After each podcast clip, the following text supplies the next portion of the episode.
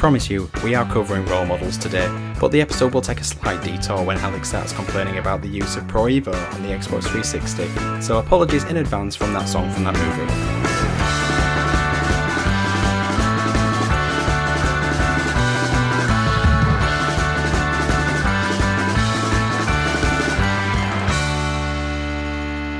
Shark Bait. Thank you for joining that song from that movie, the journey through the very best and worst of movie songs. I am your white, and therefore Ben Affleck host Dietrich, and today we're joined by a man who likes to rock and roll all night and part of every day, Alex. Just part of every day, yeah. Which is the night. It used to be the whole day, if I recall. Once. It's locked down for you. And you can't BS a BSer, Ben. Try me. You can't. Just ain't possible. What have you been watching this week? I'm trying to work my way through Oscar nominated films because at the time of recording, they have more or less been announced this week. So I watched The Sound of Metal yesterday, which was a really, really good film. And I also watched, even though it's not nominated for Best Picture, I watched One Night in Miami this week as well, which I, again, I also thought was a really good film and has a very good song in it. Well, we may cover one day. Possibly. Possibly, yes, by the legendary Leslie Odom Jr. There you of Hamilton fame. There we go. Another Hamilton reference on this podcast. We need more Hamilton references to balance out the PUBG references. and the hairspray uh, references. Blow oh, blow dry, sorry, not hairspray. blow dry. I'm getting mixed up with the entire blow.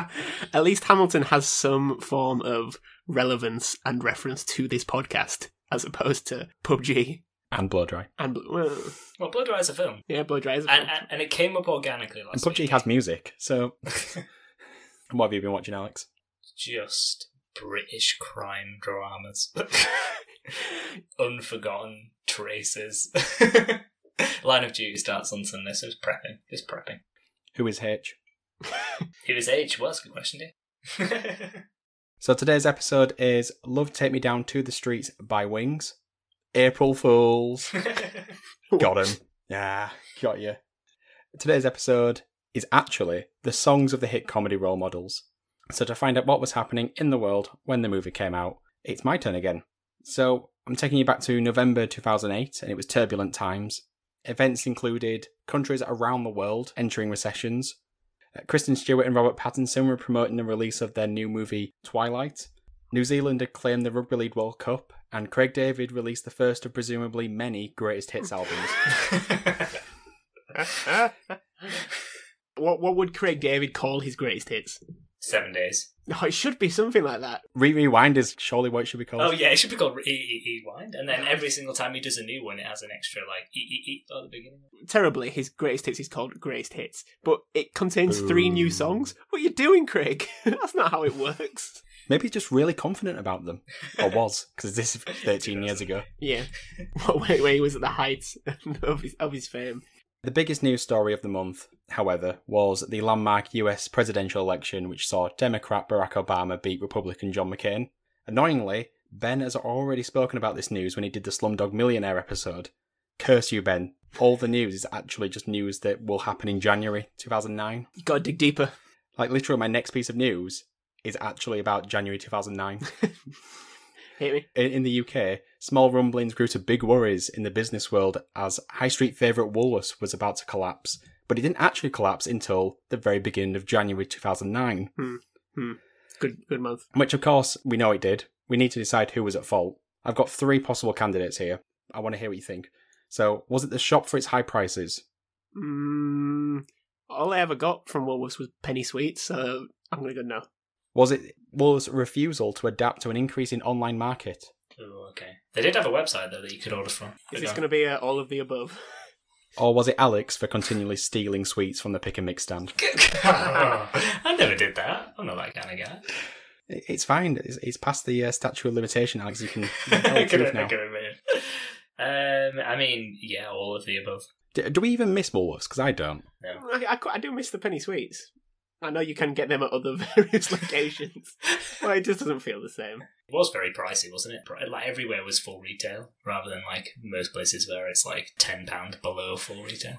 Yeah, I remember going into Wolves to buy a copy of Pokemon Pearl, I think it was, or maybe Heart Gold, and it was fifty pound when I could walk across the shopping centre to Game Station and get it for thirty five pound. Yep. Yeah. I think I think that game station killed that individual wolves. I, I used to buy many knock-off wrestling action figures from there. uh, like really, really cheap ones that were like, like like a bit next to those finger skateboards. Do you remember them? oh yeah, Oh yeah, those prime wolves. Yeah, yeah, yeah, yeah, yeah. Slightly cold Steve Austin. The other thing I really remember from Woolworths was like small cans of pop. Oh yeah, well that yeah. yes, yes. Yeah, jeez, They that were was- like you get like two pence. sips, get like two sips from it, and still want more. You'll buy like six of them, which is more expensive than one can. You think you're getting more, more for your more for your buck. I think Pound Stretcher also killed this thing. In fact, many things killed Woolworths. So at the cinema, you could see such movies as Disney's Bolt, streaming now on Disney Plus, sponsor us. Daniel Craig's second outing as 007 in Quantum of Solace, and a topic for a future episode of that song from that movie, High School Musical 3 Senior Year, brackets, streaming now on Disney Plus, sponsor us, close brackets. Respecting those brackets. Respect the brackets. I think that's become a catchphrase of this podcast. But more importantly, or most importantly maybe, November 2008 saw the release of Role Models. So it was directed by David Wain, who co wrote the movie with Timothy Dowling, Paul Rudd, and Ken Marino. After salesmen Danny and Wheeler, played by Paul Rudd and Seann William Scott respectively, trash a company truck, the court gives them a choice jail time or community service. Opting for the latter, the pair find themselves assigned to a mentoring program in which they're paired with an introverted teenager who is experiencing the first pangs of love, played by Christopher Mintz-Plasse, and a foul-mouthed fifth grader who needs an attitude adjustment, played by Bob E. J. Thompson. So I know for certain that you two have seen this movie. hmm So what do you guys think of it? I'm guessing you're referencing for absolute certain because we all saw it together at the cinema. Correct. Yes. And we went. I, I remember distinctly. God, we yeah. went after a night out. Like we were out in the city centre, and it must have been like midnight or something. We were like, let's go to the cinema. And this was like the only film that was on. Wasn't wasn't it for our 18th birthday or something like that? Oh, I don't know if it was exactly that. It was around. I swear it was around then. yeah, it must have been around then because uh, it was still showing in the UK in January. and That's when your birthday would have been. Pretty sure we just. I'm pretty sure we just left the casino. I think it was that night. so yeah, we all have seen this film together. Um, I've also seen it about fifty times since on respective channels such as ITV2, Five Star, possibly Film Four. and the rest. So yeah, so I was thinking about this film, and um, at the time, there was kind of like loads of this kind of buddy comedy film where there was sort of two comic actors that you'd seen in something else that they decided to like squish together in like a Mhm. concept Yep. film. But this one, unlike the rest of them, which were all generally naff, this one seems to get it like perfect. Everything seems to fall in line with this one. And it just like really works. I can't describe it. It's like and you'd explain what the film is to somebody and they think that's going to be terrible. That is going to be terrible. And then they watch it like this is like I'm just living for this film. I just love this film. I also love this film. It's lightning in a bottle. What about you, Ben? Yeah, a lot of the same. I do very much enjoy this. It is, uh, I guess, of the classic emotionally stunted men learn, hey, maybe a little bit of emotions is okay, but not too much. But just a little bit is okay, and that's a enough progression for the for a late noughties kind of comedy film. And we have Seann William Scott playing the quintessential emotions out for me kind of guy, playing Seann William Scott basically. What a range he's got. What a range! Yeah, he has had what I would call a career. Yeah. And I think I wouldn't go much further than that. There's a few people in this. I mean, Christopher Mintz-Plasse has very much had a career of playing McLovin, and, that, and he's gone. He's gone now. He was in the Bad Neighbours films, and I think he slightly pushed the boat out there. Oh, There's also Ken uh, Jeong as well, isn't it? Isn't it? But this I think this Yeah. is the first thing that I saw him in, probably. But I didn't realise it was him until I saw him in. When, when was The. Hangover out? Because that is in The Hangover, isn't he? I think that must have been just after this. But obviously, he was also in like Community and stuff roughly around the same time. Yeah, it's 2009, so Yeah. yeah, you're probably right.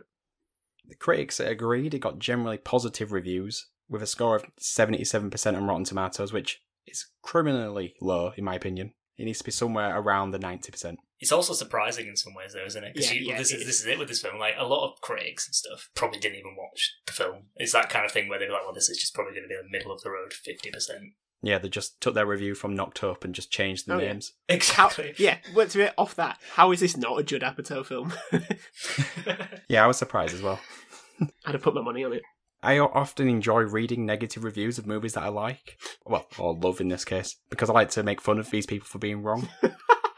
so I picked one out, which is from a person called Megan Basham for the outlet called World. Hmm. Ever heard of that? Nope. The world, yeah. Oh. Uh, not the. I I didn't say the. Oh, you didn't. Sorry, sorry. World. No. Not heard that. I'll give you the, the, their tagline, which is sound journalism grounded in facts and biblical truth. oh. Okay. Can see- can see they might have had a few problems with this already. This quote was how it ended. The cringe inducing moments will offend anyone who isn't an adolescent boy and will likely keep Paul Rudd from seeing the same box office success as Jack Black. Wow. Oops. you want to write to her? Paul Rudd was never seen in a successful movie at the box office ever again. Although saying that, making a reference to Endgame, and I realise that that's no longer the most successful film of all time. It's not, is it? Avatar's back on top. Starring Jack Black, so last laugh on him, I guess. What? That was a joke. I was about to say, I was, I was genuinely racking my brains. I I was- was. so I could have remembered that. Jacques Sully. I should have pronounced Schnoulet. And then just the guitar, just the guitar solo. Avatar 2. Avatar 2. School of Rock crossover. Writes itself.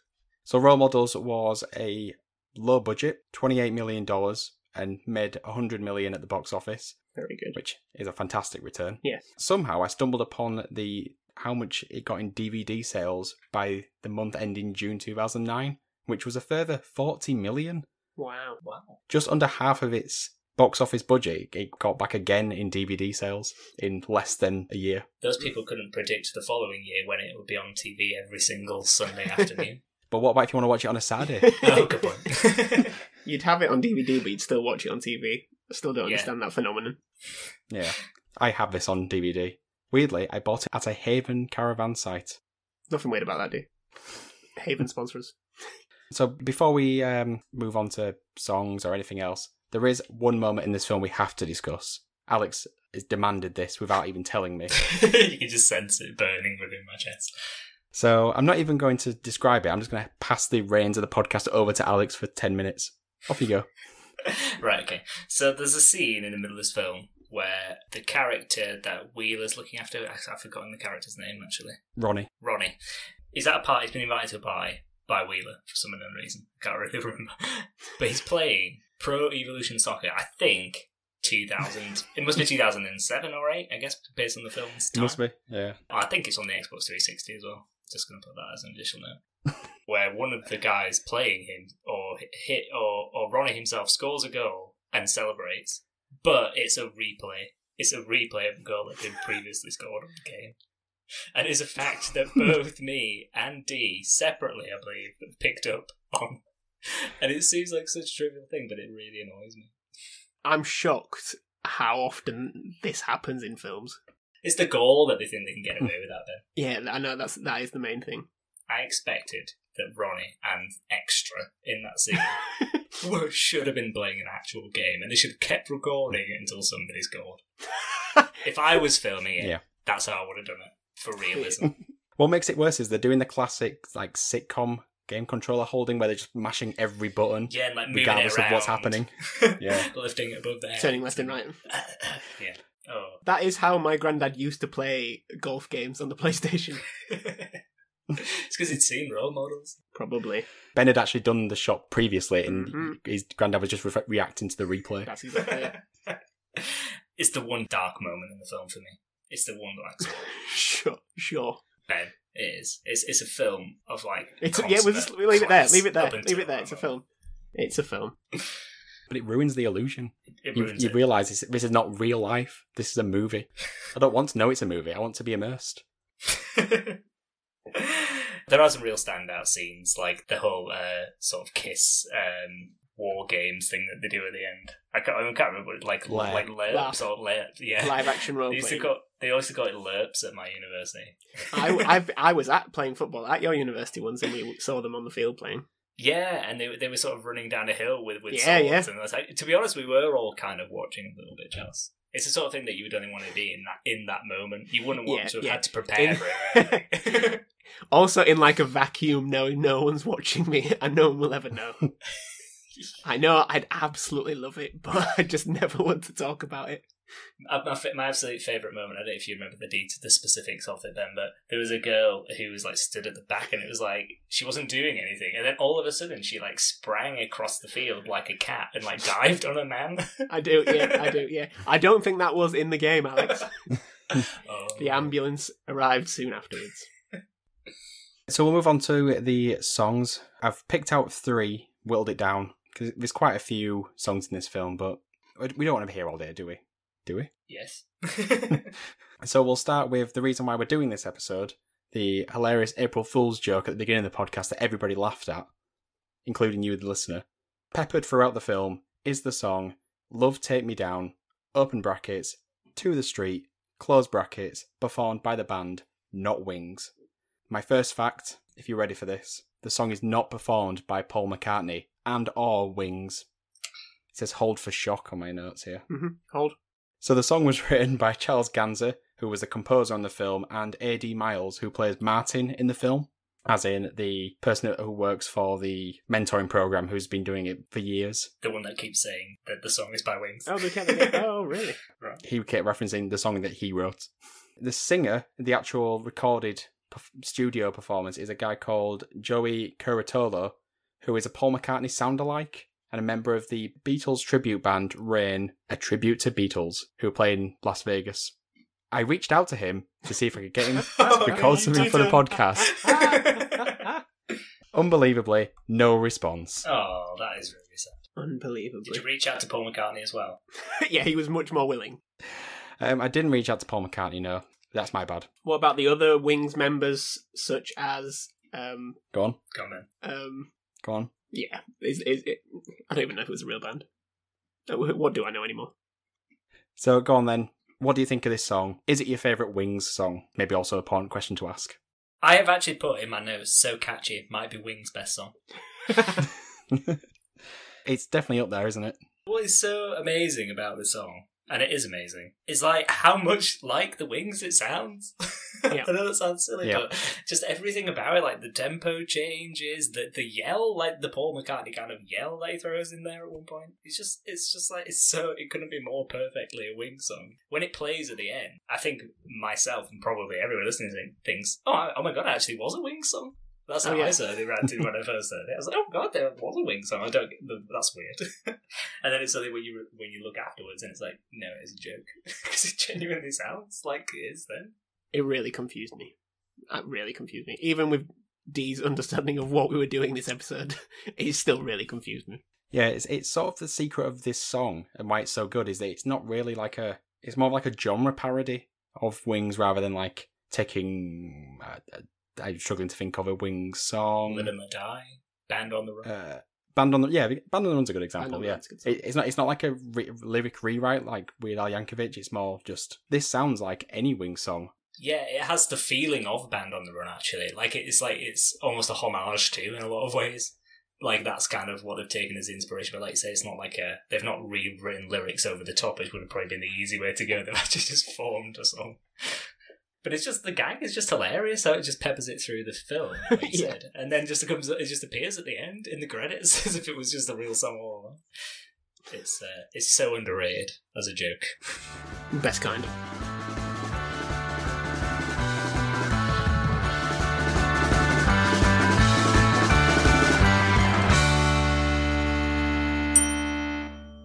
So there is a small Mandela effect with this song. A- lot of people, when I've been researching this, think it was a genuine Wing song. As we sort of mentioned, we thought it was as well. But that's not the Mandela effect I want to talk about because that one's obvious and boring.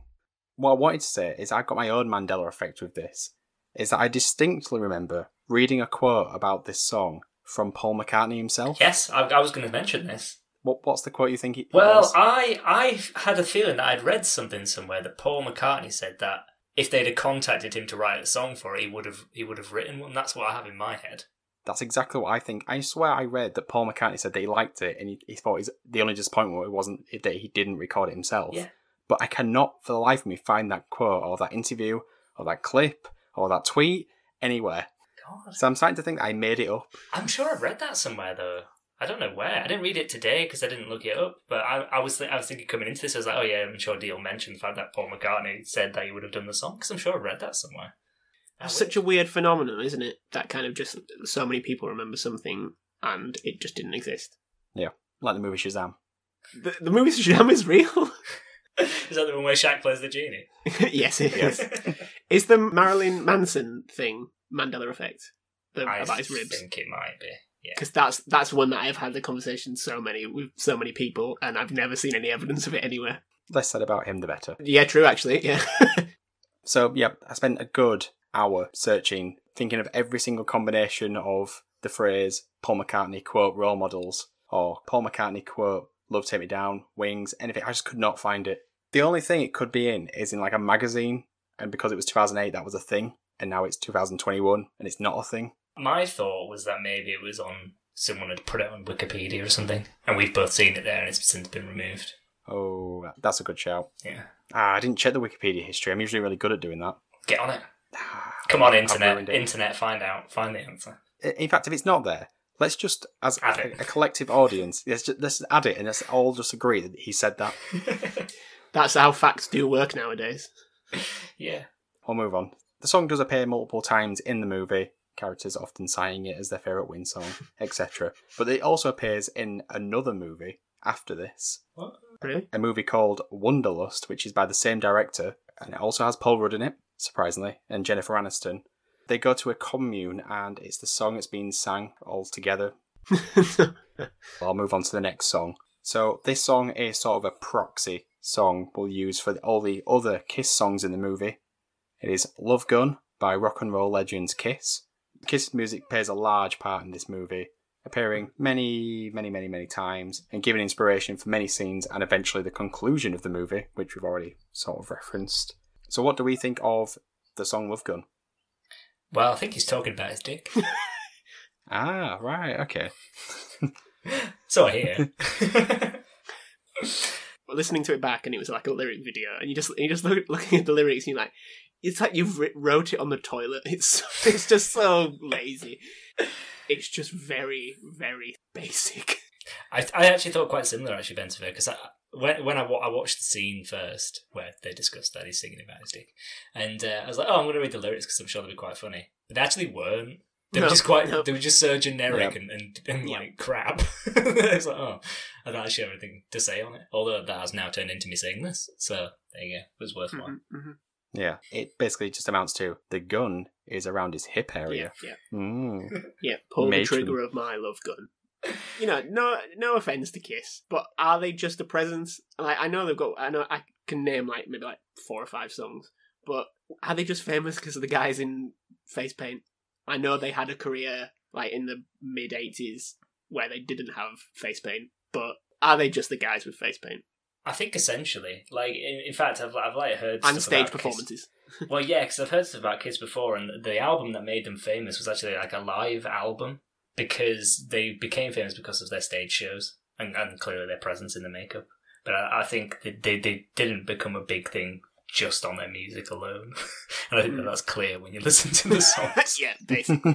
But they're also like an, they're a bit an, not even Yeah, quite very anthemic, much. are they? But I mean, they, they, no, but they are stadium songs, aren't they? yeah, that's a, that's a better term for it, a stadium song. In fact, I always think of their videos like even um, is it Crazy World? Was it Crazy World? Was it Crazy Nights. Crazy Nights? Yeah, I mean that's post makeup, but it's just them on stage, just like bouncing it out a bit like Living on a Prayer style. Maybe that's just Hmm. what hair metal was. But yeah, I've also heard similar that they- it was just pyrotechnics, like floating uh, drum sets, uh, fireworks coming out of your guitar, and maybe other parts of your body, and a long tongue. Yeah, I'm the same. I sort of appreciate their legacy and how they look, Yep. but I'm not going to listen to a Kiss song, probably. No, what's the best Kiss song? Uh, I Was Made for Loving You. Is that that's the disco one, right? yeah, yeah, the disco one, It's yeah. quite good though. It's quite catchy. yeah, rock, rock and roll. I imagine most people would say rock and roll and I. Although I do like Str- Strutter. Actually, was the one that is like because it was on there. It was one of the. I think it was on Guitar Hero two maybe. Fair. Strutter. Crazy Nights. I don't mind it. so basically, what you're saying which Kiss song don't we like? Once, Pe- once Peter Criss, once Peter Criss left. Well, it's funny you mentioned Peter Criss because I think he's going to come back in a big way when we talk about the last song. Or it is from my perspective. So yeah, I'll- I guess I better say some more stuff about Love Gun, seeing as uh, none of us really care about Kiss, and uh, this is a spoiler for any Bill and Ted 2 episode we do in the future. We don't care for Kiss. Love Gun gone on to be a Kiss staple, with band member Paul Stanley saying it's his personal favourite. Despite this, and despite its legacy, the song did not perform well in the charts in the time, which was 1977. It made it into two charts in the world. The Billboard, where it reached number 61. Does that count as being in the charts? I don't think so. Do you? Um, They do a top 100 early in the US, in the US, yeah. Billboard Hot 100. so I suppose. Nah, j- top five. It's all only top top 40. 40. What, what a weird number to have. 40? Well, what about if I told you it reached all the way to the dizzying heights of 41 in Canada? Oh, well, well, yeah, again, I mean, if it, if it was one higher, it would be, you know, it's worth talking about. But it's not worth talking about. Nope, move on. So we'll move on to the final song, which is Beth, performed by Paul Rudd. I mean, I'm just going to get this out of the way now, and Alex sort of already referenced this. I had absolutely no idea when I was doing my research that this was a Kiss song. no, I didn't. Right. Honestly, I just assumed it was an original song. That makes sense because when you when you listed it in the in the group chat, it was by Paul Rudd. I was like, well, it's a Kiss song. It's just like it's a spe- like he changes the lyrics, I think, doesn't he? But it is a Kiss song. yeah, which makes sense because he's singing it like he's just thinking of it off the top of his head. Why Well, I thought it was, and that's why it didn't really fit in the melody, and there's not much of an actual, like, there's no musicality to it. It's just a, a slight pling, pling, pling on a, I don't know, a lute. Loot. Sp- Speaking of Kiss videos, have you seen the video to this song? yes, that's what I wanted to speak about. I have not known. What the hell is going on there? it was so weird. It's so weird. D, you've You're going to to have to take it. the lead on this. How would you describe it, Alex? Well, there's a part at the beginning where it looks like they're in sort of a record shop or something. And there's like they're mm. putting pictures of the pe- the members of Kiss like on a table, and then it like goes into the pictures, and there's a woman wearing a security pass, which I never really got to the bottom of, and she's like sort of sat next to a fountain. the members of Kiss are just sort of sat there behind her in full makeup, She Like can't like the see. ghosts of Christmas past. Like she does, So- does she see Oh, them? God, this is weird. Does she see them? But like they're just kind of like singing very solemnly because the song's quite sol- uh, solemn, somber, and she's just sitting there looking quite melancholic, and they're just very much sort of in full, you know, kiss gear. But it's like it looks like they're outside of like a front hotel. Or Yeah, something. yeah, basically. And like she walks off, and they just kind of like it's almost like a collective sigh as they carry on singing this song. It's so weird compared to their usual, yes, sort of you know, all guns, all singing, all dancing performances. It looks like they don't really know what to do with their hands either because they haven't got their instruments. And Peter Criss appears to be the one singing the song. That's why I referenced it before. yeah. So back to the film. Yeah. What do we think of the Paul Rudd version of Beth? Better or worse? I mean, I didn't, I didn't get it until like, I mean, maybe it, fe- it would have hit differently if I realised that was a Kiss song. I thought he was just singing a cringy song, and I wanted it to get over and done with. Oh, really? Awkwardness in films makes me feel awkward. I thought it was quite a funny, quite a funny scene. I think I, I don't know whether I knew it was a Kiss song or whether I just assumed that it was because of the Kiss references throughout. It does seem a bit like like odd because he's sort of like fitting the lyrics in, but obviously he's making those most of the lyrics up. But I felt like the the beginning refrain of it sounded like a proper song, which it is. So like the first Yeah. verse is part of the song, and the rest is obviously made up for the film. Mention of the whispering eye, of course, uh, in Yeah. the lyrics. I enjoyed the part about Tim Robbins and Susan Sarandon. Tim and Sue. Yes, I've, I've, got, I've got a section on that. Have you? Go for it. Of the entire film, and it's like a film full of one liners and, and stuff like that, the delivery of the line from Seann William Scott saying good actors might be one of the funniest moments in cinema history. It makes no sense. Like it's just um, off the back of Danny comparing him and Beth to Tim Robbins and Susan Sarandon. And he, he just he just jumps in, says good actors, and then shiftily looks off camera. it is weird. It really caught it really caught my ears when I was watching it earlier as well. I was like, this is so unusual, such an odd line to just throw in the middle of the song like that. I think it was like they didn't want the full thing just to be him singing, so to keep throwing. it- There's a couple of asides, isn't there, in there? But this one just feels Yeah. so weird. And then straight afterwards, Paul just goes, "Tim and Sue." yeah, I did enjoy that. Oh god. I, I want to know why he said it and why he looks off camera. Like, because he he's looking at behind the camera at somebody and laughing, like, and having to like cover up his smirk with like taking like a swig of beer. Oh, it's so good. I, me and my wife reference it all the time. Like if we if we see Tim Robbins and Susan Sarandon on TV, we'll go good Good actors. actors. It does. It feels a bit like an in joke, doesn't it? Like he's joking with Yeah. someone. They've they've got they've said something about Susan Sarandon or Tim Robbins at some point. That's what it feels like. It's just all. It's just really weird. A lot of this film was it was improv though, wasn't it, in the script? So it Yes. could have easily have been that that they were just having a good laugh. Probably was an in joke at some point. And now it's my joke. and now we're all part of that joke. Much like we're all collectively part of the Paul McCartney lie. Did I say lie? It's completely true. Paul McCartney, Paul M, little cu. Does that work? Probably not. Are you trying to make a, a Marvel Yep, Paul McCartney crossover? didn't work. Delete it. Uh, come on, we can do this. We can do this. Uh, oh, and it's a Paul McCartney U, but it's Paul M, little cu. Yeah. Avengers Wing Infinity War. Wing Infinity War. Move on, D. Move on. Okay, we'll move on to Ben's Wing- segment. wings to five. soldier. Sorry. Wings to soldier.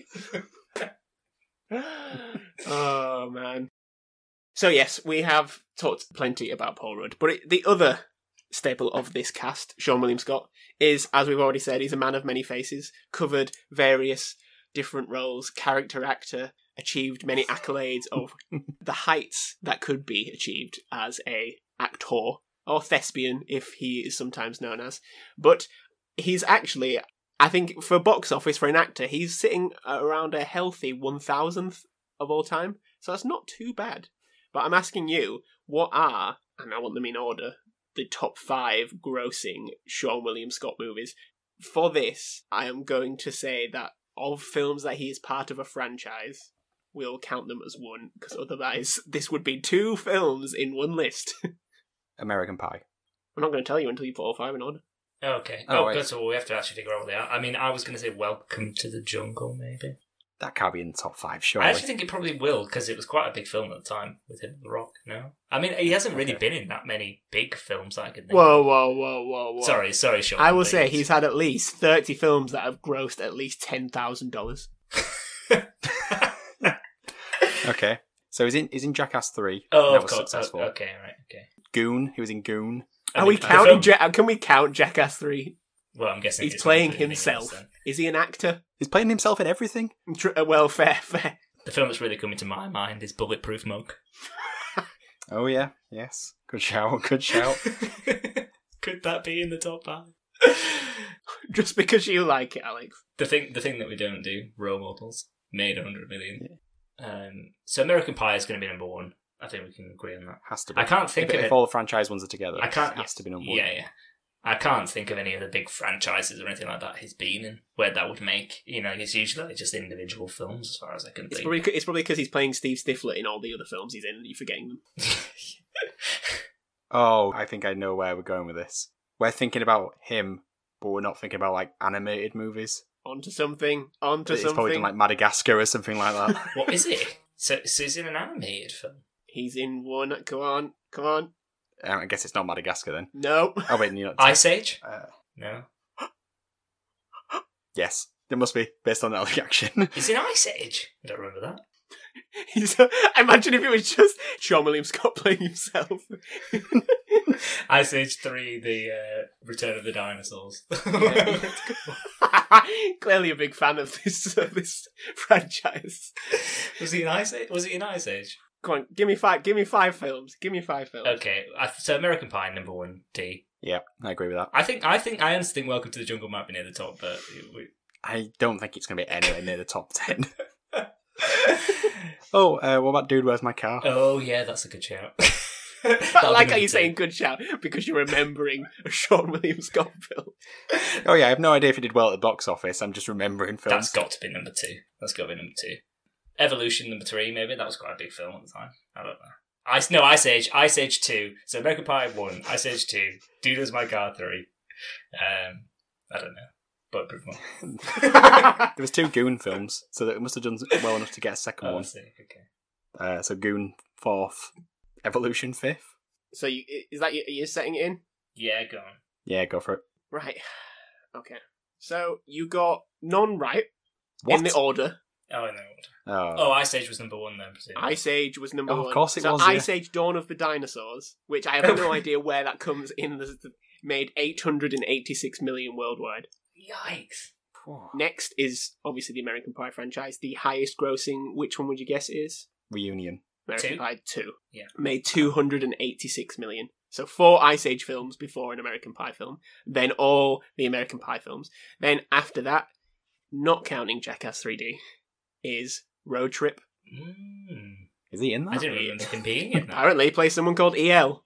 Sean Will E M Scott. Uh, no. Final Destination next. I didn't remember he was in Final Destination. Yeah, his head gets cut off in, uh, by a train, like a piece of metal underneath a train. And the last next one is the Dukes of Hazzard. Oh, of course, of course, he was in the. We did really bad on that. ne- ne- did, yeah, actually. Eh? a lot of the films next would have come up. Which ones we were saying, but yeah, I'm surprised, dude. Where's my car? Wasn't higher than Dukes. of No, we're, we're going way further down, and then we're going into films like Bulletproof Monkeys near the bottom, just slightly ahead of Goon. Where was Welcome to the Jungle? It's probably not got its what's its American The name? The Rundown. Rundown. Yeah, it's around the ten, just after Old School, just ahead of Dude, Where's My Car? His lowest grossing film is a film called Just Before I Go, which grossed ten thousand dollars worldwide. Yikes. That was the hardest top five I think we've ever had to do. Good. So uh, we'll move on to the ultimate question, which is this week: What is the best song of the hit comedy role models? Ben, do you want to go first this week? What is the best song of those? Um, yeah, it's the Not Wings song. Love, take me down. Agreed. Alex? Yeah, not only is it the best Wings song, it's also the best song in this film. It really is the best Wings song. It's, it's the one that goes round in my head. Is that saying something about how good this song is, or just how bad the Wings back catalogue is? But it's funny because when we did the James Bond episode, we were all raving about how good Live and Let Die was, and it's I think it won the seventies. And now we're saying it's not even as good as the song by the band pretending to be the Wings. I uh, stand by that. Okay, so that brings an end to another episode of that song from that movie. Let us know which song you think is the best one on Twitter. Our Twitter handle is at TSFTMPod. You can help out the podcast in many ways, including sharing this on a random subreddit. Uh, Alex, what should the random subreddit be this week? I think it should be on the Paul McCartney subreddit, and we should be getting to the bottom of whether he said what we all believe that he did say. And that seems like the first place to start. I think that's a good shout.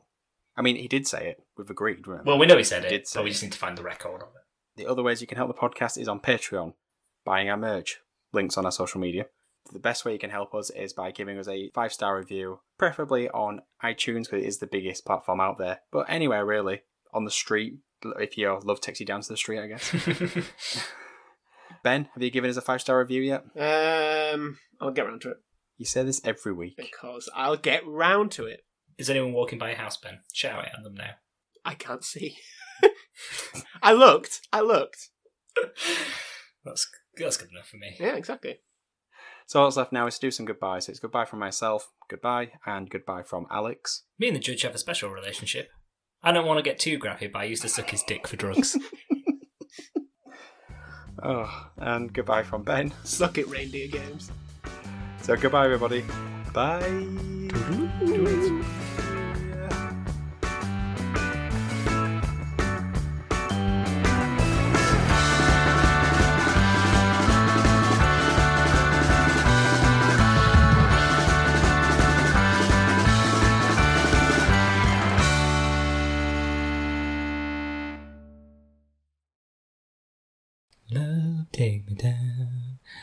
Love, take me uh, down to the streets.